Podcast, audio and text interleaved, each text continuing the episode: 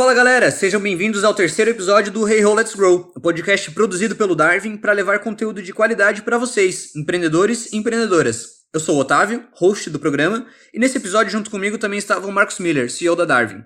No terceiro episódio, o nosso convidado foi o Tito Guzmão. Ele é CEO da Warren Brasil, plataforma de investimentos que nasceu em 2014 e no mês de abril de 2020 registrou mais de 130 mil clientes, mais de um bilhão de reais sob gestão e ainda tem muita história para ser contada. O Tito, além de investidor, escritor e empreendedor, é conhecido entre os amigos como o guru dos investimentos, e por isso ele nos deu dicas sobre investimentos durante esse período de crise e dicas valiosas também para empreendedores navegarem durante o período de mar revolto. Falamos bastante sobre disciplina, consistência e aprendizado on the go. Eu espero que vocês gostem. Vamos lá?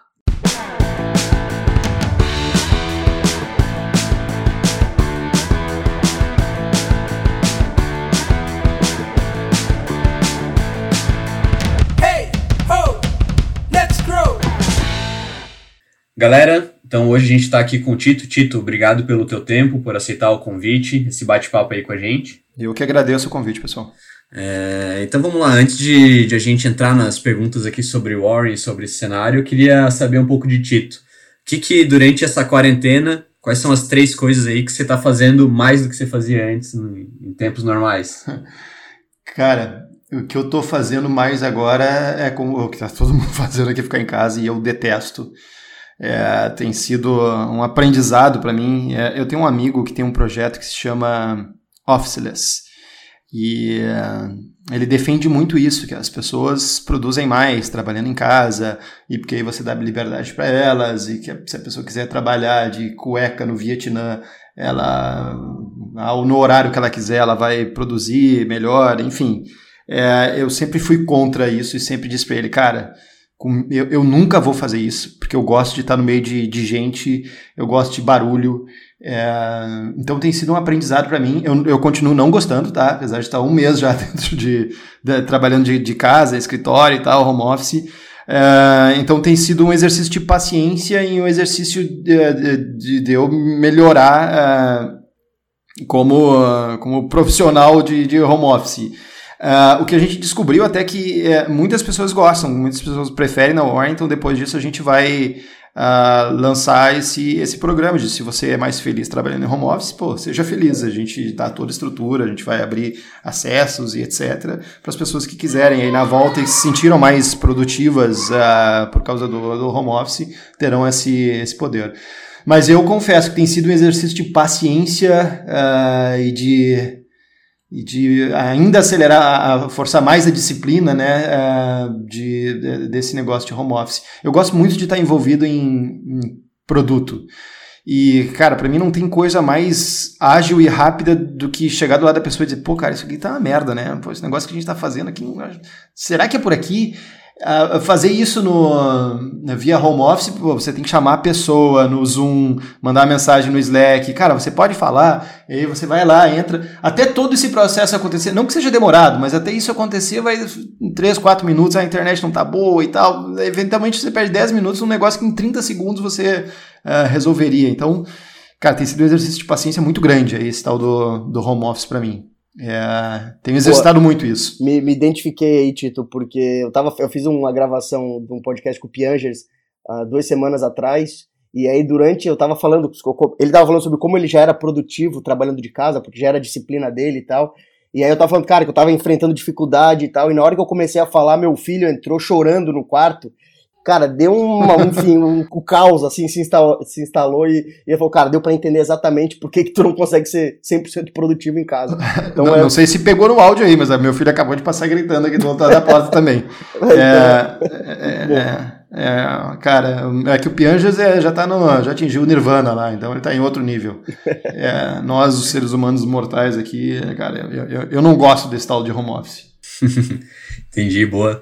É, Bom, e, e a última pergunta que a gente estava super curioso aqui também, antes de começar, eu e o Marcos a gente estava discutindo, é o seguinte: como tá a carteira e as alocações do Tito na Warren durante esse período? É, cara, eu, eu, eu pergunto porque ah. a gente vai fazer exatamente a mesma coisa, Tito. é, eu, eu tô com 40 anos, tá, pessoal? Eu invisto na bolsa desde os meus 17, 17, 16, 17, 18 anos, não, não, não me lembro direito. Uh, então, talvez por isso esse negócio sexy da bolsa subindo e descendo não me, não me pega mais há bastante tempo. Então, o que eu sempre faço há muito tempo é eu tenho minha carteira de longo prazo e eu continuo investindo nela, investindo nela, investindo nela. É, todo santo mês eu ganho meu salário lá da Warren é, e eu invisto mais na minha carteira de, de longo prazo. É, todos os dividendos que eu recebo, eu reinvisto mais na carteira de longo prazo.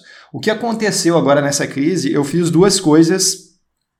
Uh, uma delas eu não recomendo, mas a outra eu recomendo fortemente. A, a que eu recomendo fortemente é: se você tem liquidez, e eu tinha parte da minha carteira que estava líquida, porque eu estava achando um pouco exagerado ali a bolsa em algum momento, então eu estava líquido ali em, em renda fixa. Uh, e o que eu fiz foi aproveitar e tirar da renda fixa para comprar mais ações. Uh, isso eu recomendo. Se você tem liquidez na carteira e não vai precisar do dinheiro por mais de cinco anos, poxa, para mim é um momento uh, incrível na bolsa. Hoje, inclusive, é, a bolsa está caindo 3%. É, depois de altas é, interessantes aí das duas uh, últimas semanas, né? Tá, tá, todo um ruído agora, uh, aliás, caindo mais agora, caindo 5%. Todo um ruído em cima do, do Bolsonaro com o Moro, nem, nem o que, que acabou essa, esse embrólio todo. É, mas nesse período todo de queda eu acabei aproveitando para comprar mais ações. É, e eu recomendo fortemente. Quer dizer, se é a primeira vez que você está entrando em, em, em, renda variável, né, em ações, e muitos brasileiros estão fazendo isso pela primeira vez, inclusive a Bolsa agora teve em março é, o mês recorde, né, se não me engano foram 300 mil novos CPFs na Bolsa em, em março. A, a, bolsa vinha com 600, 700 mil CPFs a vida inteira. E aí deu um pulo no último ano, passou para 1 milhão e 700 e agora já passou dos 2 milhões de CPFs. Então tem muita gente entrando pela primeira vez na bolsa agora. É, tem que entender essa dinâmica que é investir em longo prazo. Eu sei que entrar na área logada ou da Warren ou de qualquer outra corretora, uh, pô, vai ver lá que o preço das ações está abaixo do valor que você comprou, dói ali no, no estômago isso, uh, para as pessoas que estão entrando aí pela primeira vez. Mas se você tem pensamento de longo prazo, você acaba desconectando esse negócio do preço para começar a conectar com a quantidade. E que o, o, que importa é a quantidade de ações que você tem, das empresas que você gosta, ou do, das cotas de fundo de investimento que você gosta. É, quando você desconecta isso de olhar, ah, mas eu tenho 100 mil reais investido e agora eu tenho 60 mil reais investido. Não. Eu tenho X mil ações de lojas Renner, X mil ações de Gerdau, X mil ações de Ambev, X mil ações de Itaú, é, ou X ações, né, a quantidade que você tenha. Se o mercado caiu, a, a quantidade de ações que você tinha não mudou.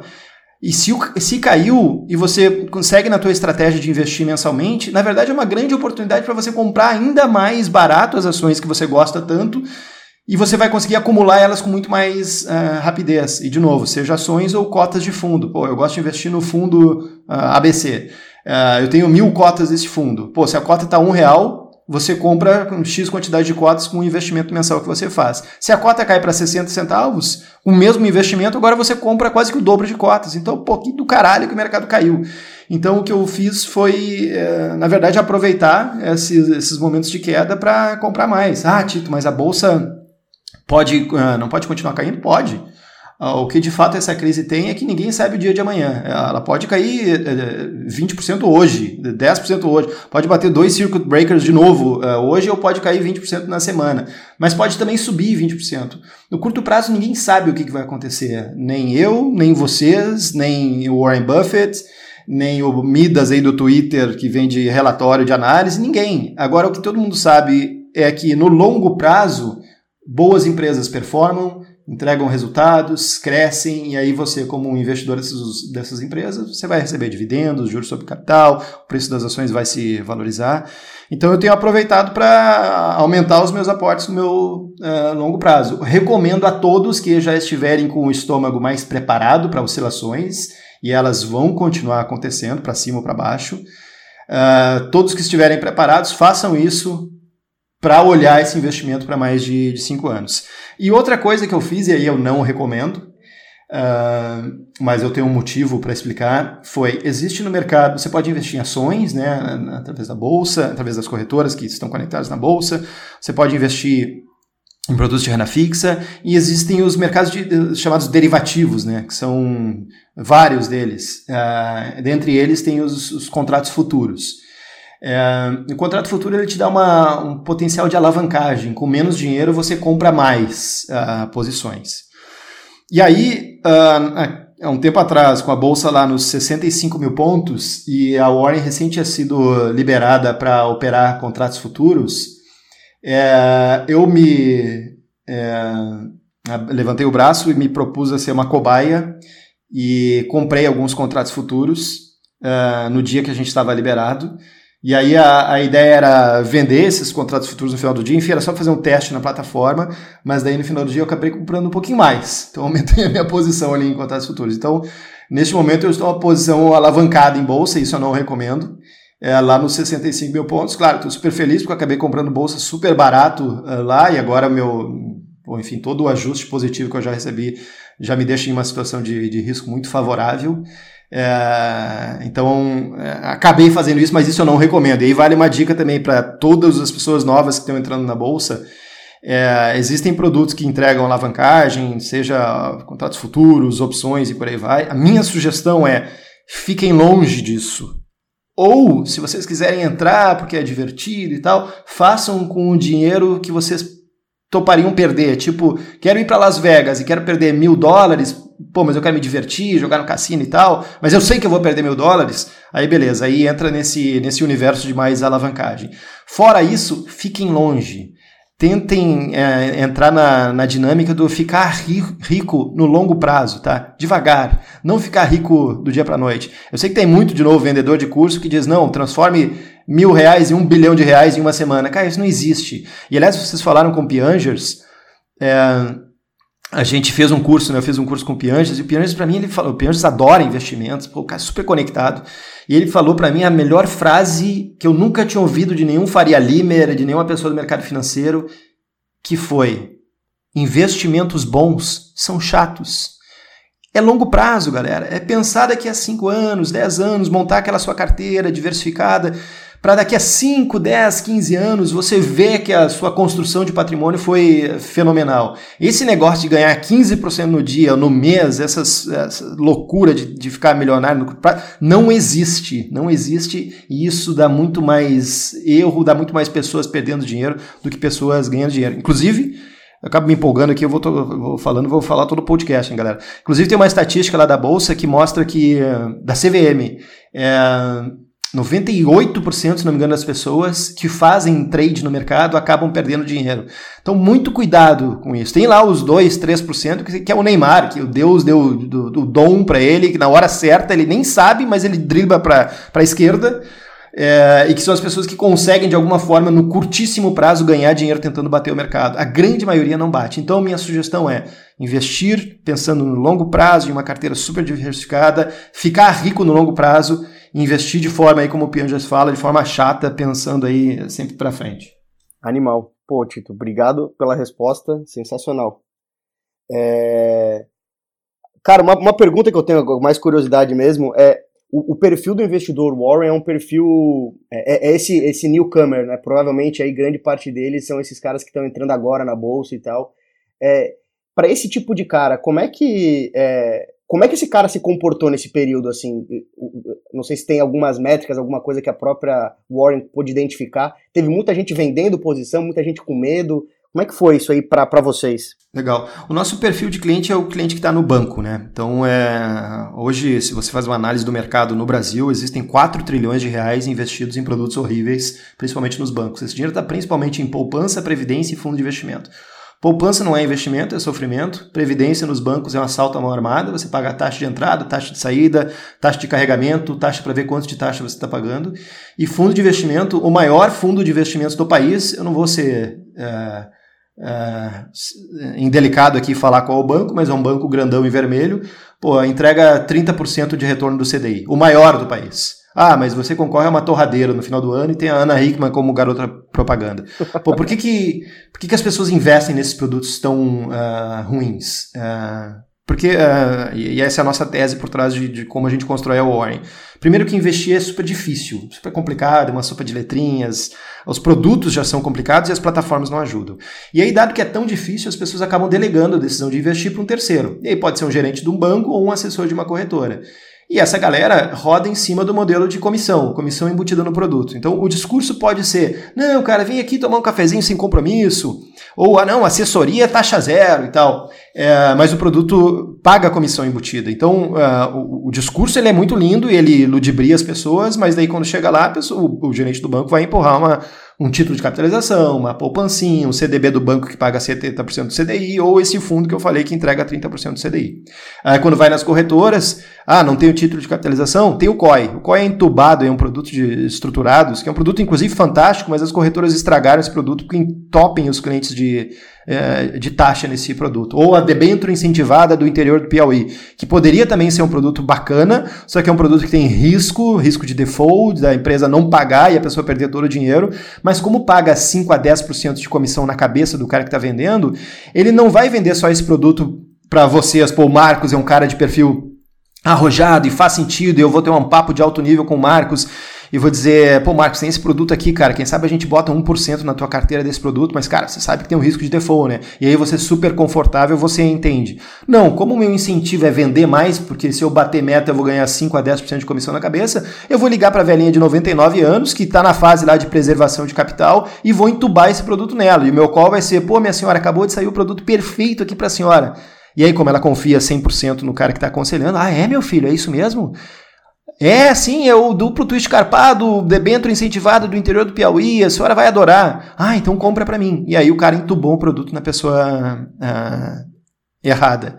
É, então o nosso cliente, ele é o cliente que vem aí uh, machucado de produtos ruins de bancos e outras corretoras. E ele é um cliente que, sim, a grande maioria é o, é o early adopter, né, é o mais jovem, ali na faixa dos 35 anos, mas a gente tem clientes com 50 milhões de reais na casa e clientes super jovens com 100 reais na, na casa. Então a gente tem o, o espectro todo.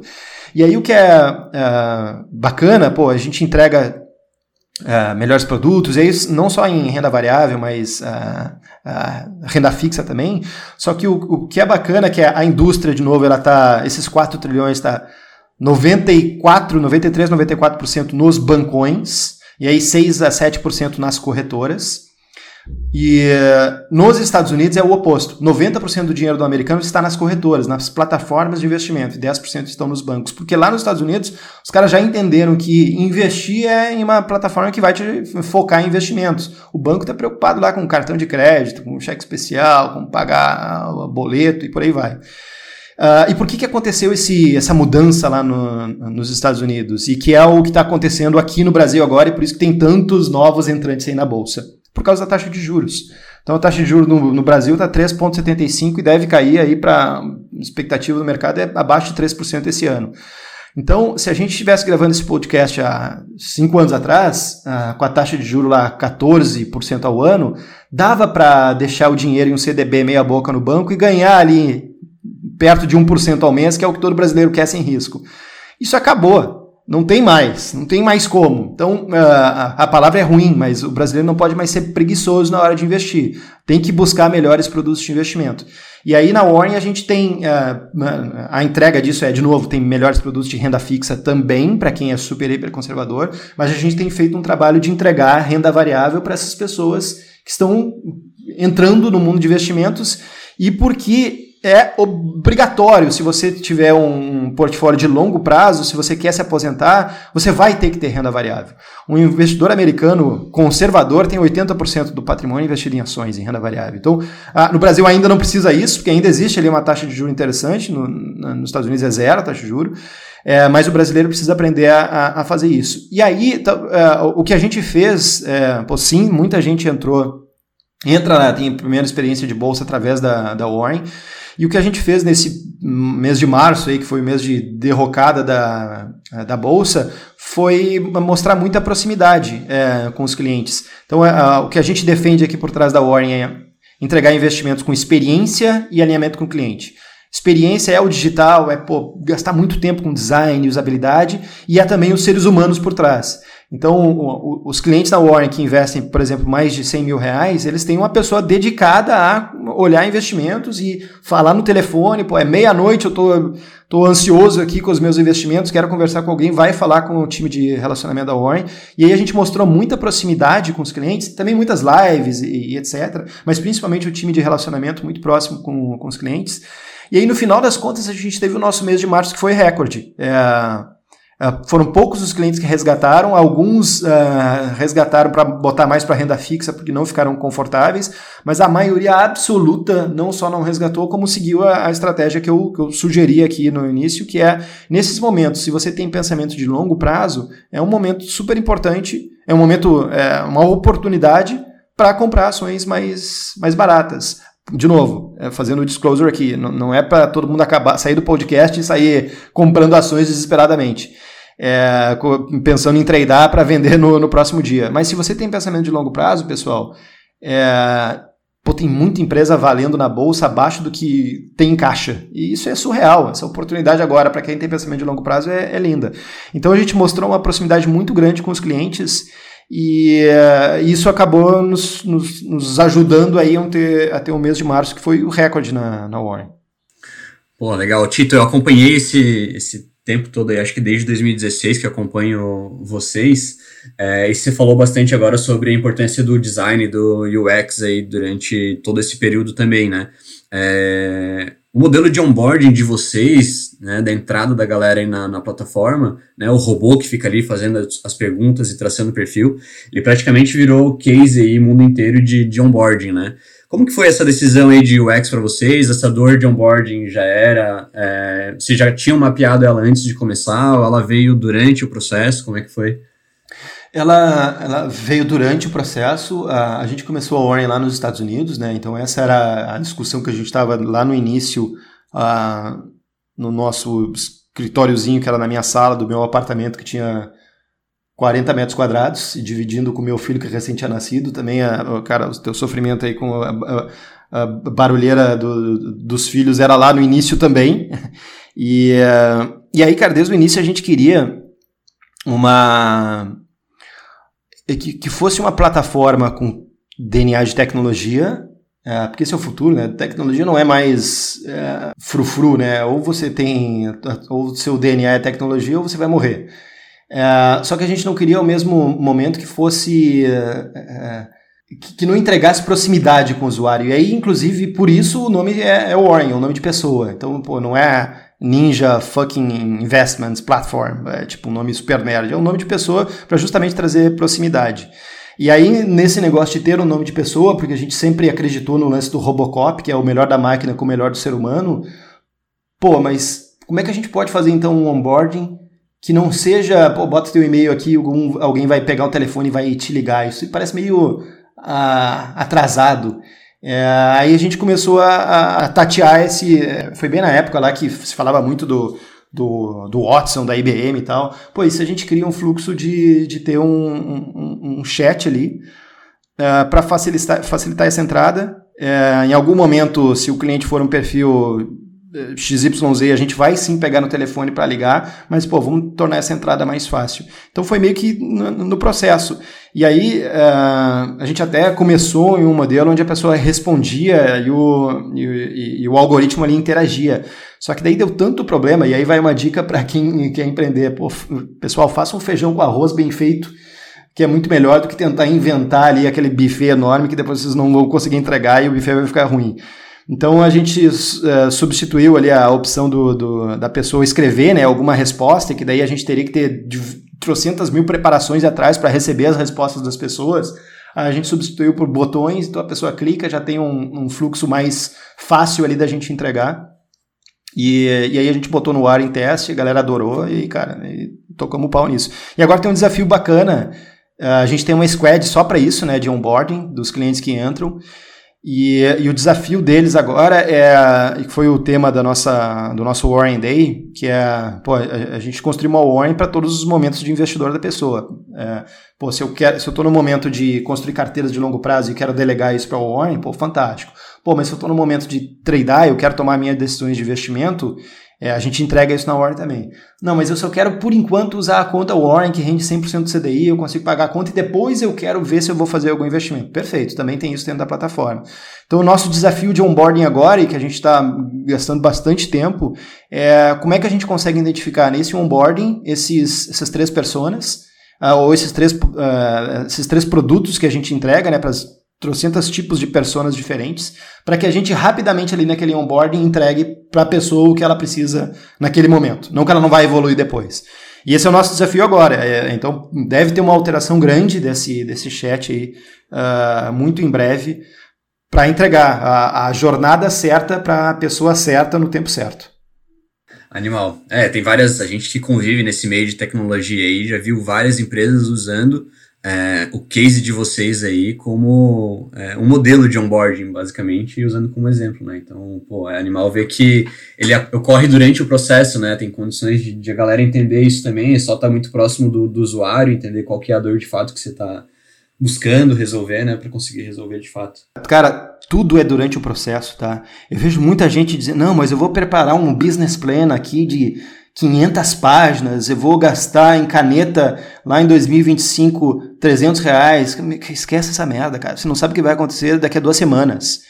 É, empreender é trocar a roda do carro com o carro andando. É, então é, é assim, galera. Então, é, por isso que eu até defendo. É, é, é bota o carro na pista, tá sem pintura, tá com a lataria ainda com alguns buracos, mas bota na pista e aí você vai ajustando. Não adianta construir a Ferrari, porque pode ser que ninguém queira a Ferrari. Então constrói ali um bugzinho e aí depois você vai aprimorando e vai, você vai construindo o teu carro. É, não tenho certeza de nada, é, até porque ninguém tem certeza, eu não tenho certeza de absolutamente nada. Eu só, a única coisa que a gente faz dentro da Warren é testar hipóteses. E aí conforme a gente vai acertando algumas, a gente vai acelerando por elas, conforme a gente vai errando, a gente vai pausando essas que a gente vai errando e tentamos não repetir os erros. Boa. E você falou também bastante sobre, é, acho que essa tua disciplina e consistência que veio aí junto com o aprendizado, né, de investir desde os 17, né, 19 anos que você, que você investe. É, e eu acho que parte de, desse teu perfil, ele reflete na, na Warren hoje, né, talvez dos, dos teus sócios também, é, que é essa disciplina e consistência, né? Então, eu que acompanhei desde 2016, como eu falei, eu vejo que todos os anos, né, essa busca, as melhorias contínuas de fato acontecem. O Warren, já, o Warren Day já está na terceira edição, né? Vocês fizeram ontem com os lançamentos que foram, é, que acho que muita gente esperava, né? Já, já vinha pedindo é, mas ainda assim surpreende alguns do, dos, dos, clientes ali. É, mas como que vocês, durante esse período de, de, de, de, Covid, de crise aí, enfim, sem previsibilidade, como você falou, como vocês estão fazendo para manter a disciplina e, essas, e essa consistência que vocês têm super forte? Legal. É, cara, a, quando a gente decidiu a, fazer home office, né, isso deve fazer mais de um mês, é, pô, o time de infraestrutura foi fantástico, construindo toda a infra para que as pessoas pudessem trabalhar em casa. A gente deu todo o suporte para fazer essa mudança muito rapidamente. É, e aí a gente usa diversas ferramentas que ajudam a essas entregas, né? A gente construiu, por exemplo, a gente usa o, Slack como ferramenta de, acredito que muitos usam, né, como ferramenta de, de comunicação. É, a gente criou um canal é, é, no Matrix, que é um canal de, de, salas de reunião. Então, a gente tem na, na sede da Warren em Porto Alegre São Paulo, as salas de reunião elas têm os nomes das, dos nossos valores. Então, pô, tem um valor lá que é coragem, tem outro que é humildade e tal. Então é muito comum quando você está presencialmente, pô, cara, vamos lá na, na, sala da coragem falar sobre assunto tal. Pô, a gente criou essa mesma coisa no virtual. Então é, acontece muito isso ali no, no Slack. Cara, vamos lá entrar lá na sala da coragem que eu vi que ela tá vaga pra gente bater um papo. Então, rapidinho a gente consegue é, conectar. De novo, é, eu ainda não sou o, o, defensor, eu ainda estou é, convivendo com isso. Eu preferia muito mais levantar realmente a bunda da cadeira e sentar lá na sala da coragem do que no virtual, mas a gente trouxe algumas facilitações. E aí a gente usa alguns gerenciadores de projeto, como Gira, por exemplo, que ajudam bastante nisso, né? É, Uh, e também a organização da empresa. Hoje é, é no modelo já tradicional de, de squads, né? então tem um líder lá da squad, ele vê, é, toma as decisões ali de, de roadmap. A gente tem toda segunda-feira reunião com todos os líderes. Uh, então a gente discute o roadmap, quais, como é que estão as entregas. E, e aí o líder desce lá para sua equipe para ver pô, o que que tal deve C Sharp entregando, o iOS, o que, que falta de, de tela do design. Então, a, a gente tem uh, usado aí de muitas ferramentas para conseguir uh, que as entregas uh, funcionassem. E é bacana, porque aí, de novo, eu, eu, de novo, eu não gosto do, do home office, mas tem muita gente. Eu vejo alguns deploys saindo duas, três da, da manhã é, de, da galera virando à noite, porque muitos estão preferindo, inclusive, trabalhar, são os notívagos, né? Preferem trabalhar de noite. Tem alguns com deploy saindo 6, 7 da manhã, que são os que acordam cedo, vão correr, e aí já vão para frente do computador para trabalhar. É, então a gente tem conseguido, cara, com, usando muitas ferramentas aí é, que a galera. A gente, é, inclusive, mediu a performance dos times e ela, ela tem se mantido estável, viu? Ela não, não subiu, mas também não caiu, então ela tem se mantido, as, as entregas têm se mantido estáveis aí mesmo nesse período de clausura. Animal. É, a gente tem, algumas das empresas aqui, a gente tem sentido também que, inclusive, alguns times de tecnologia têm performado melhor agora nesse período de home office do que vinham performando no escritório. Isso é, enfim, acho que vai mudar aí, eu acho que o próprio ecossistema é, de trabalho, a, a própria, a, os mitos que existiam sobre trabalho remoto, acho que vão ser repensados por muitas das empresas no Brasil, vai gerar um, acho que um movimento aí, eu diria até saudável em parte. Uh, cara, Tito, como é que tu tá enxergando, tu como sendo talvez um dos grandes é, líderes, um, um, dos grandes, é, uma das grandes é, lideranças do, do segmento das fintechs no Brasil, e hoje talvez seja o segmento mais de maior destaque, inclusive lá fora, né? As, as fintechs brasileiras estão se destacando bastante. É, como é que tu enxerga é, as fintechs frente a esse movimento aí de, de, de crise? Isso tu enxerga que é uma oportunidade para pensar em produtos novos, em serviços novos? Tu enxerga que isso vai de repente tender para uma consolidação?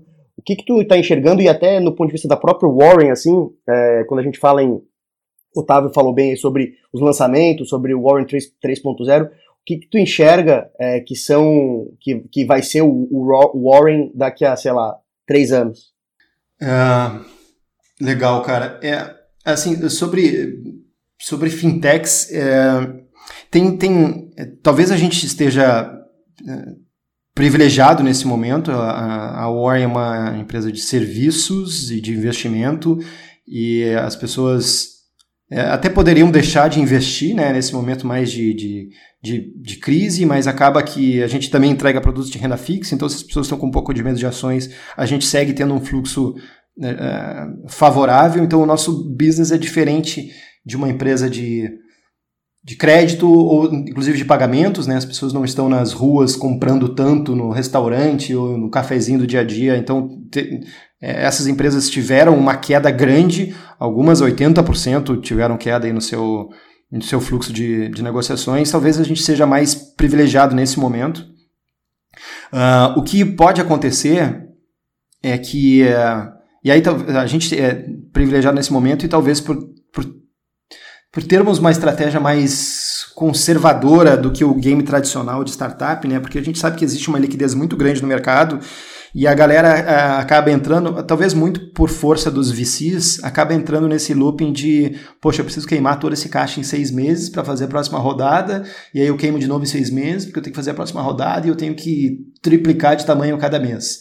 Legal, eu nem sou crítico disso, eu acho que muitas empresas uh, performam super bem assim, mas o nosso business específico de investimentos, é, não adianta eu fazer uma rodada de um bilhão de dólares e botar no Facebook porque eu não consigo converter imediatamente as pessoas. O, nosso convertimento de cliente, ele demora em média 40 dias, tá? Porque o nosso business não é um cartão de crédito, todo mundo quer crédito, todo mundo quer o cartão lá que vai usar. Uh, o nosso business é a pessoa trabalhou, juntou o dinheiro suado dela e vai confiar esse dinheiro conosco para a gente investir para o longo prazo uh, com ela. Então não é um, um, um, não é um cartão de crédito ou uma camiseta que por impulso, poxa, que camiseta legal, deixa eu chegar aqui e comprar.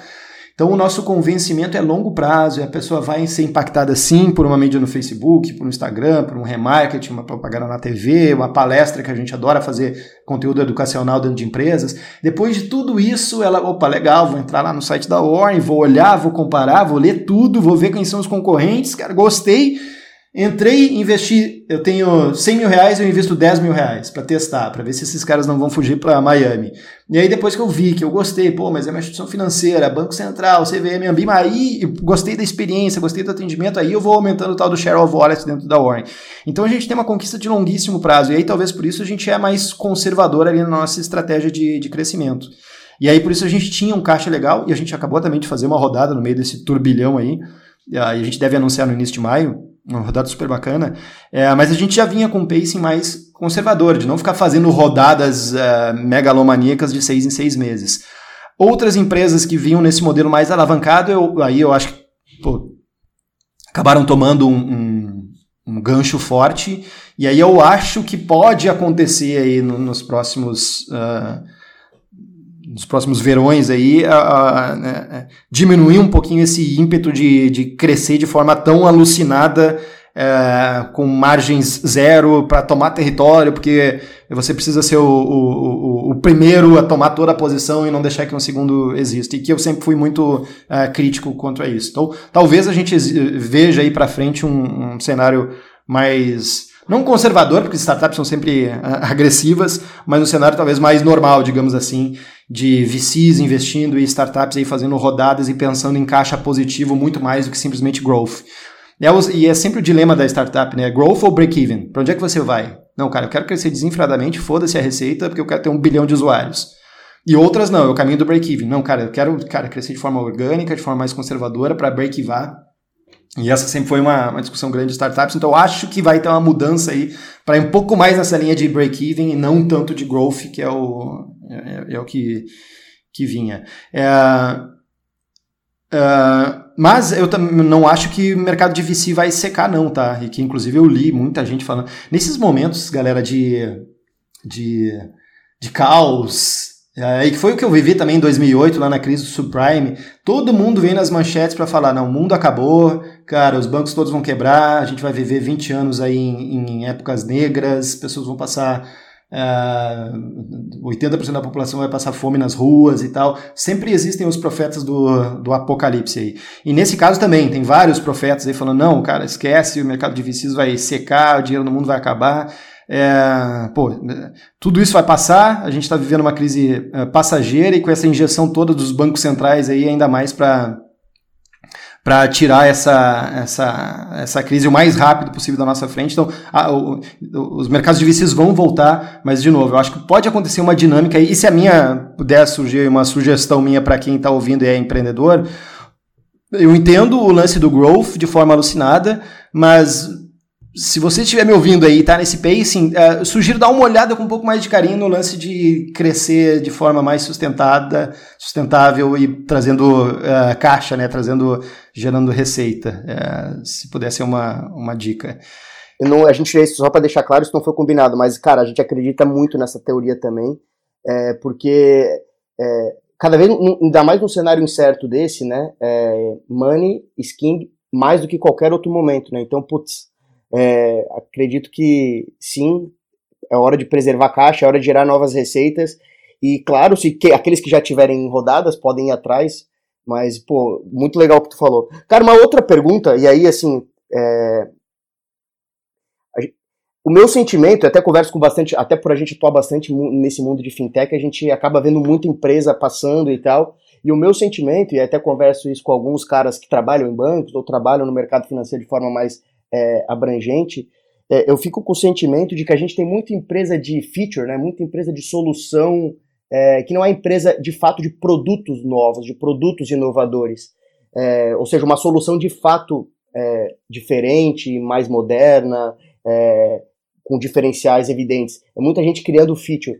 Tu, primeiro, se tu concorda com isso, e segundo, se tu concordar, é, se isso pode ter alguma, de alguma forma uma influência do próprio Banco Central, da, do, das próprias instituições de regulação que podem estar, tá, é, de alguma forma, impedindo as de fato as inovações de acontecerem.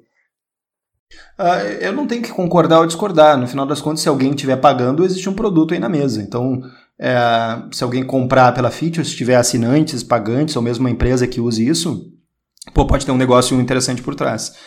E sobre o Banco Central, cara, eu, eu vejo o Banco Central muito pró-mercado, tá? Muito uh, na frente aqui no Brasil. É, é, das diversas iniciativas do Banco Central e, e, e, são na linha de trazer abertura de mercado. Pô, a gente, a gente tem uma demanda grande da Warren que é, é que as APIs dos bancos para transações sejam abertas. Né? Então, nos Estados Unidos, se você abre lá uma empresa de investimentos uh, e o cliente tem conta no Bank of America, uh, você consegue, dentro da, do teu app de investimentos, é, cadastrar a tua conta do Bank of America e, pô, eu quero investir 10 mil dólares, eu não preciso sair da conta, entrar no Bank of America, fazer uma TED para minha conta.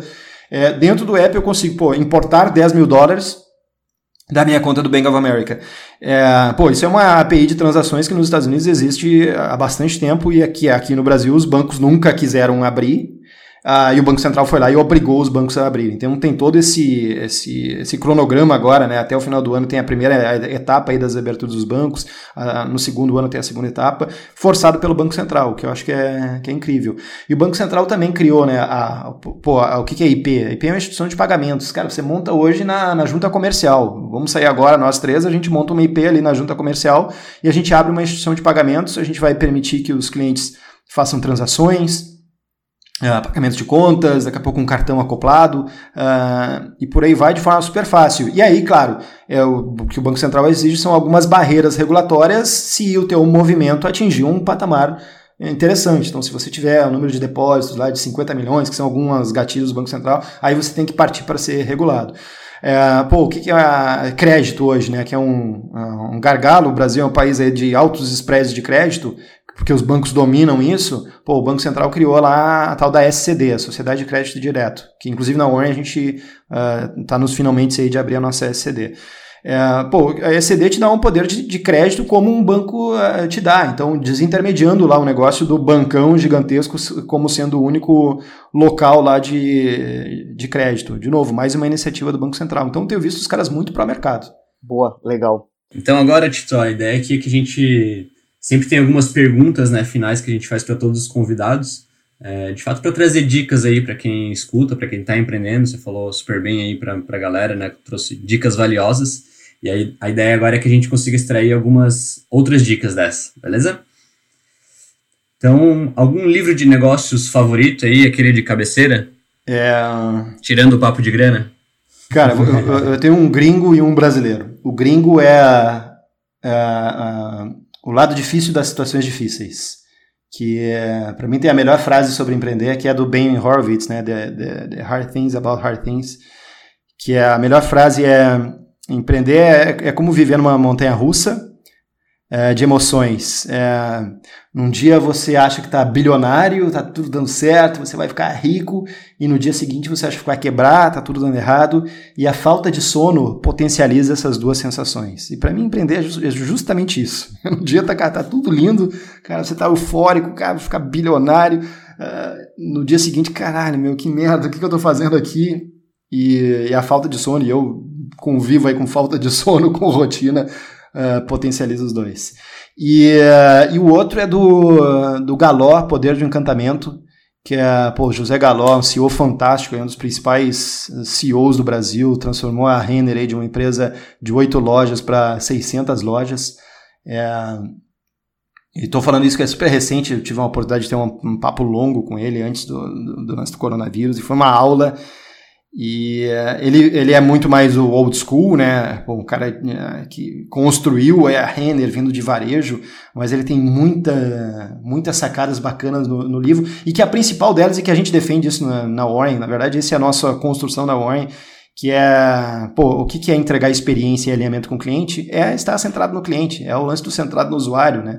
É o fazer melhor para o usuário. E o, o Galó vinha fazendo isso na Renner há 20, 30 anos. O lance do encantar o cliente, entregar 120%. É, se o cliente quer 100%, você pode entregar 100%. Já vai estar tá melhor que muita empresa que entrega aí 30%, né?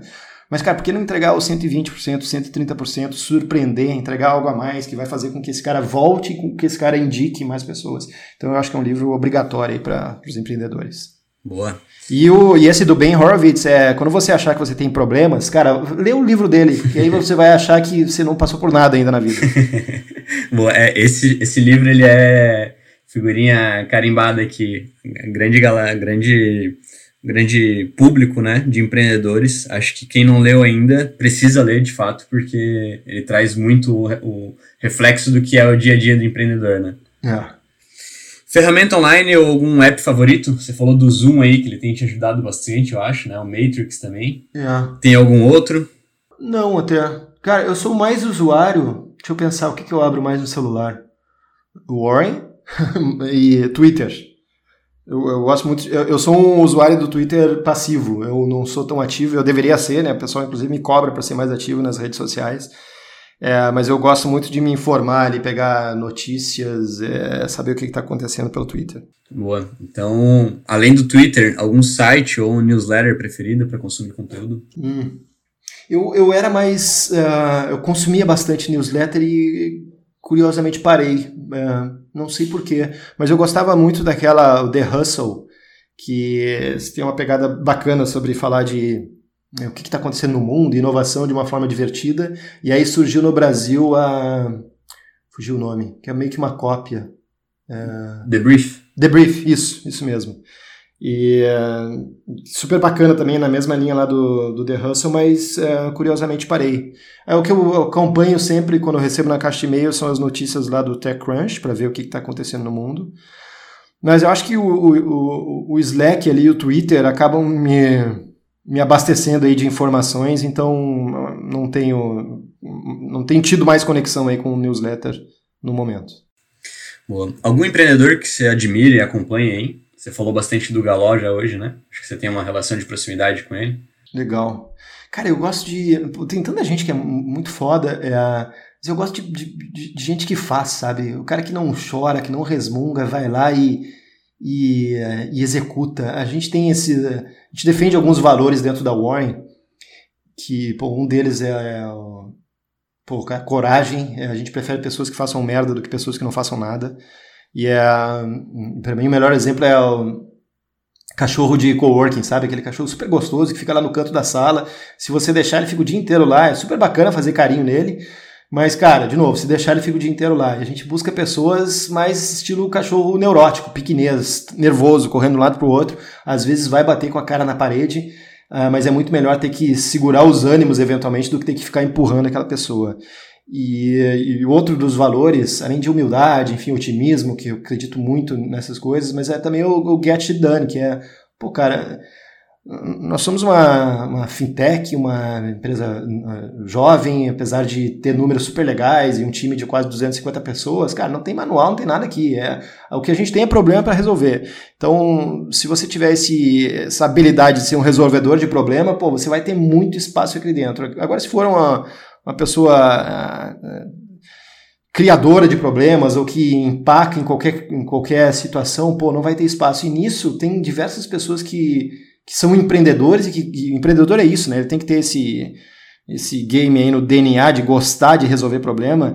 E aí tem, a gente tem quadros de empreendedores na Warren, e um dos quadros é de uma mulher que se chama Mary Wells Lawrence. É, a história dela é super legal. A Mary era, trabalhava em Nova York, na indústria de, de, de marketing, né? Nova York é o, é o epicentro aí do mundo para o marketing, em uma grande agência de marketing. Isso lá na década de 60, 70. E, e ela era a principal criativa, é que pensava tudo, era, era faz tudo da empresa, genial e tal. E em algum momento abriu uma vaga para CEO da empresa. E, e ela era a óbvia candidata para ser a, a, assumir essa posição, mas o conselho decidiu por um homem e explicou para ela, pô, chamou a Mary, pô, melhor olha só, é, você era candidata óbvia, mas pô, a gente entende que é melhor para a empresa, a imagem do fulano de tal, né, por ser homem e tal, mas pô, fica tranquila que você vai ser é, o braço direito dele. E aí a Mary, ela podia aceitar isso, ou ela podia tocar o foda-se, e foi o que ela fez. Ela tocou foda-se e disse: Ah, não, então essa é essa a decisão de vocês, então eu me demito aqui agora. Ela saiu, montou a empresa dela de marketing no outro lado da rua, a empresa dela quebrou a empresa anterior e ela foi a primeira mulher CEO a fazer um IPO nos Estados Unidos. É, pô, eu gosto desses exemplos, sabe? De, de, gente que, cara, chuta a porta, vai lá e faz, não tem tempo ruim, sabe que a vida não vai ser fácil, mas, pô, não vai reclamar que a mamãe não ajudou, o papai não ajudou, o governo não me ajuda. É, é pô, é, é quem vai lá e, e, executa. Esses são os exemplos que, que eu gosto. E, inclusive, uh, com relação a Mary, uh, tem uma cervejaria aí em Santa Catarina que é a Stannis. Não sei se vocês conhecem. Pô, a, a Stannis é fantástica, ela está em Jaraguá. Cara, cervejaria, cervejaria o Otávio conhece. Opa!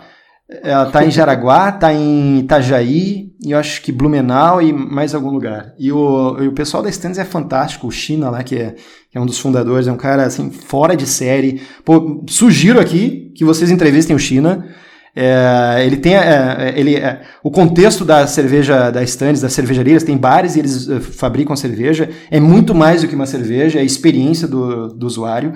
E aí os nomes das cervejas deles sempre são nomes de, de mulher. Tem uma homenagem que ele faz lá para para a avó dele e tal. E aí então são sempre nomes de mulher e a gente vai produzir aí junto com a Stannis a, a Mary Wells que vai ser a nossa cerveja Warren Stannis, uh, uh, em homenagem a essas pessoas que são empreendedores incríveis ou são pessoas corajosas, mesmo dentro de empresa, que vai lá, de novo, chuta a porta e, e, constrói coisas ao invés de ficar reclamando que a vida é difícil e blá blá blá. Pô, que sensacional, cara. Animal. Animal. Obrigado pelas dicas e referências aí. E por último, um hábito que te ajuda na construção do negócio?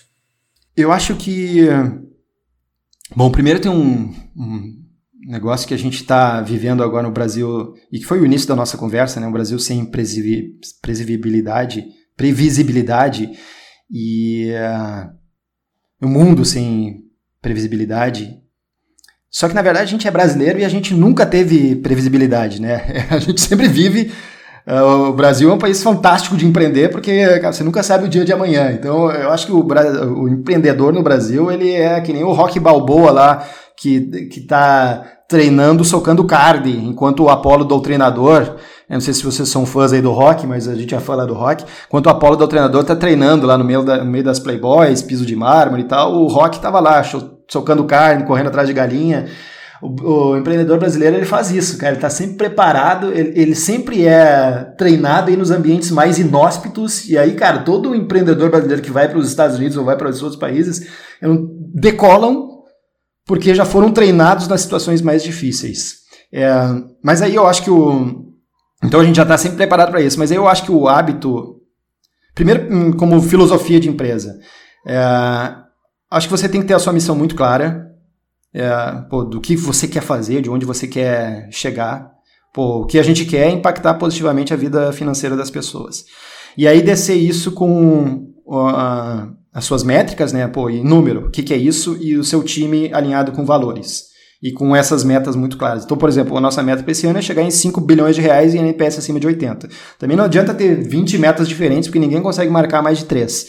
Então, pô, a gente tem duas. Cara, o que, que, é o nosso norte? 5 bilhões e uh, acima de 80 de NPS. E isso ajuda muito na tomada de decisão de produto. Porque a pessoa lá, que é o líder da squad XYZ, vai tomar uma decisão, pô, eu vou fazer isso, eu vou fazer aquilo. Cara, como é que ela vai basear a decisão? No nosso caso é, isso aqui vai nos ajudar a chegar em 5 bilhões de reais de, de AUM? Vai. Opa, então eu vou fazer. Isso aqui vai nos ajudar a chegar em 5 bilhões de reais? Não. Hum, então, cara, fica lá pro final da fila. Eu acho que isso ajuda muito aí nas tomadas de decisões do, do dia a dia, ter essa, esses, esse norte muito claro para onde vai. E aí, o que, que eu uso eh, no dia a dia dos meus hábitos para me ajudar a ter disciplina e tentar chegar nesses, nesses números. Uh, indo para a prática mesmo, cara, minha vida inteira tá. Bom, eh, se o Google abortasse o Google Drive lá de, do, do Google Sheets e do Spreadsheets e Docs, cara, eu morria. E se a Apple fechasse o Notes, eu morria. A minha vida tá nesses dois. Então eu tenho no meu Notes lá da, da Apple Uh, e que aí fica na nuvem, então eu posso conectar a qualquer momento, seja no celular ou no, no, no notebook, ou se eu viajei e conectei na. Em, em, levei outro notebook. Eu gosto muito de levar o, o iPad, eu tenho um iPadzinho para fazer tudo. Uh, tá tudo lá, e aí nesse Notes eu tenho o meu to-do de curto prazo e o meu to-do de longo prazo. O do curto prazo é que eu tenho que matar em um ou dois dias no máximo. Então são as coisas ali. Eu acordo de manhã, a primeira coisa que eu vou ver é o que, eu tenho que matar nesse to-do que eu não matei de ontem. E aí eu vou matando ali e conforme vão surgindo as novas coisas eu vou anotando. Porque, enfim, eu tô velho, eu esqueço de tudo, então se eu, não, se eu não anotar ali eu fico perdido. Cara, meu dia eu não sei para onde ir. E nesse meu note também eu tenho a anotação de todos os papos que eu tenho com os líderes, que isso acontece na segunda-feira. Então o dia inteiro na segunda-feira é falando com os líderes. E ali, no meu papo no 1 a 1 com eles, pô, fulaninho bateu a meta X ou não bateu, uh, se não bateu, pô, o que a gente vai fazer aí nessa semana, como é que estão as entregas e por aí vai, eu vou anotando tudo. No meio da semana eu, vou dando umas olhadas ali para ver qual, qual deles eu tenho que fazer um follow-up na semana, se está precisando de alguma ajuda, e daí na semana seguinte eu já também já sabia o que, que tinha falado na semana anterior, então fica muito mais fácil. Então minha vida fica toda organizada aí dentro do Notes, cara. Se, se a Apple fechasse isso, cara, minha vida ia virar de produtividade 1% e tudo também compartilhado na, em, em, planilhas de, de, de, Google e Docs do, do Google. Boa, excelente, cara. Pô, obrigado, Tito, mais uma vez aí pelo bate-papo, cara. É, não sei se o Miller tem alguma colocação aí. Porra, só agradecer a aula, Tito, sensacional. É, parabéns pela tua história e pelo que está construindo na Warren. Sou fã de vocês e desejo muita, muita, muita disciplina, muita resiliência, é, ainda mais né, do que vocês já têm, porque Talvez a gente ainda tenha um período é, negro aí na nossa frente, mas para que depois o negócio comece a retomar, tenho certeza do que tu falou, perfil do brasileiro, perfil empreendedor, a gente vai conseguir dar a volta por cima, gerar riqueza e investir essa riqueza no Warren. Muito bom. Boa, obrigado, galera. Nesse momento que que quem está empreendendo aí precisa ligar o modelo de guerra, né? Que é o que fala também o Ben Horowitz. É, alguns vão morrer no caminho e vão ver que empreender não é para eles, outros vão adorar o game. É, e quem gosta de empreender gosta de novo de resolver problemas, então é um, é um momento muito muito interessante aí para aprimorar as habilidades aí de como empreender também em um cenário de caos, empreender em um cenário de, de vento a favor é, é é difícil também, mas é mais fácil, né? Empreender em um cenário de caos é muito mais complicado, mas isso tudo vai passar. Pô, é uma crise passageira. Pô, a gente tem um futuro brilhante. O Brasil, por estar tá atrás aí em diversas áreas, diversos setores de outros países como os Estados Unidos, tem muita oportunidade. Então, quem está empreendendo aí, cara, vamos lá, arregaça as mangas vai para cima que tem muita oportunidade. E quem pensa em empreender, cara, não tem. Claro que esse momento agora traz mais medo, tem que preparar bem né, a sua, a sua, as suas finanças aí de casa para esse cenário de empreender, mas vai, vai com, com tudo, porque tem muita oportunidade do Brasil. Tá bom? Então acelerem aí. E de novo, obrigado aí pelo convite, galera. Boa. A meta agora é viver para comprar ações da Warren no Warren. Boa. Valeu, galera. Valeu. Valeu, galera. Um abraço, hein? Até mais. Um abraço.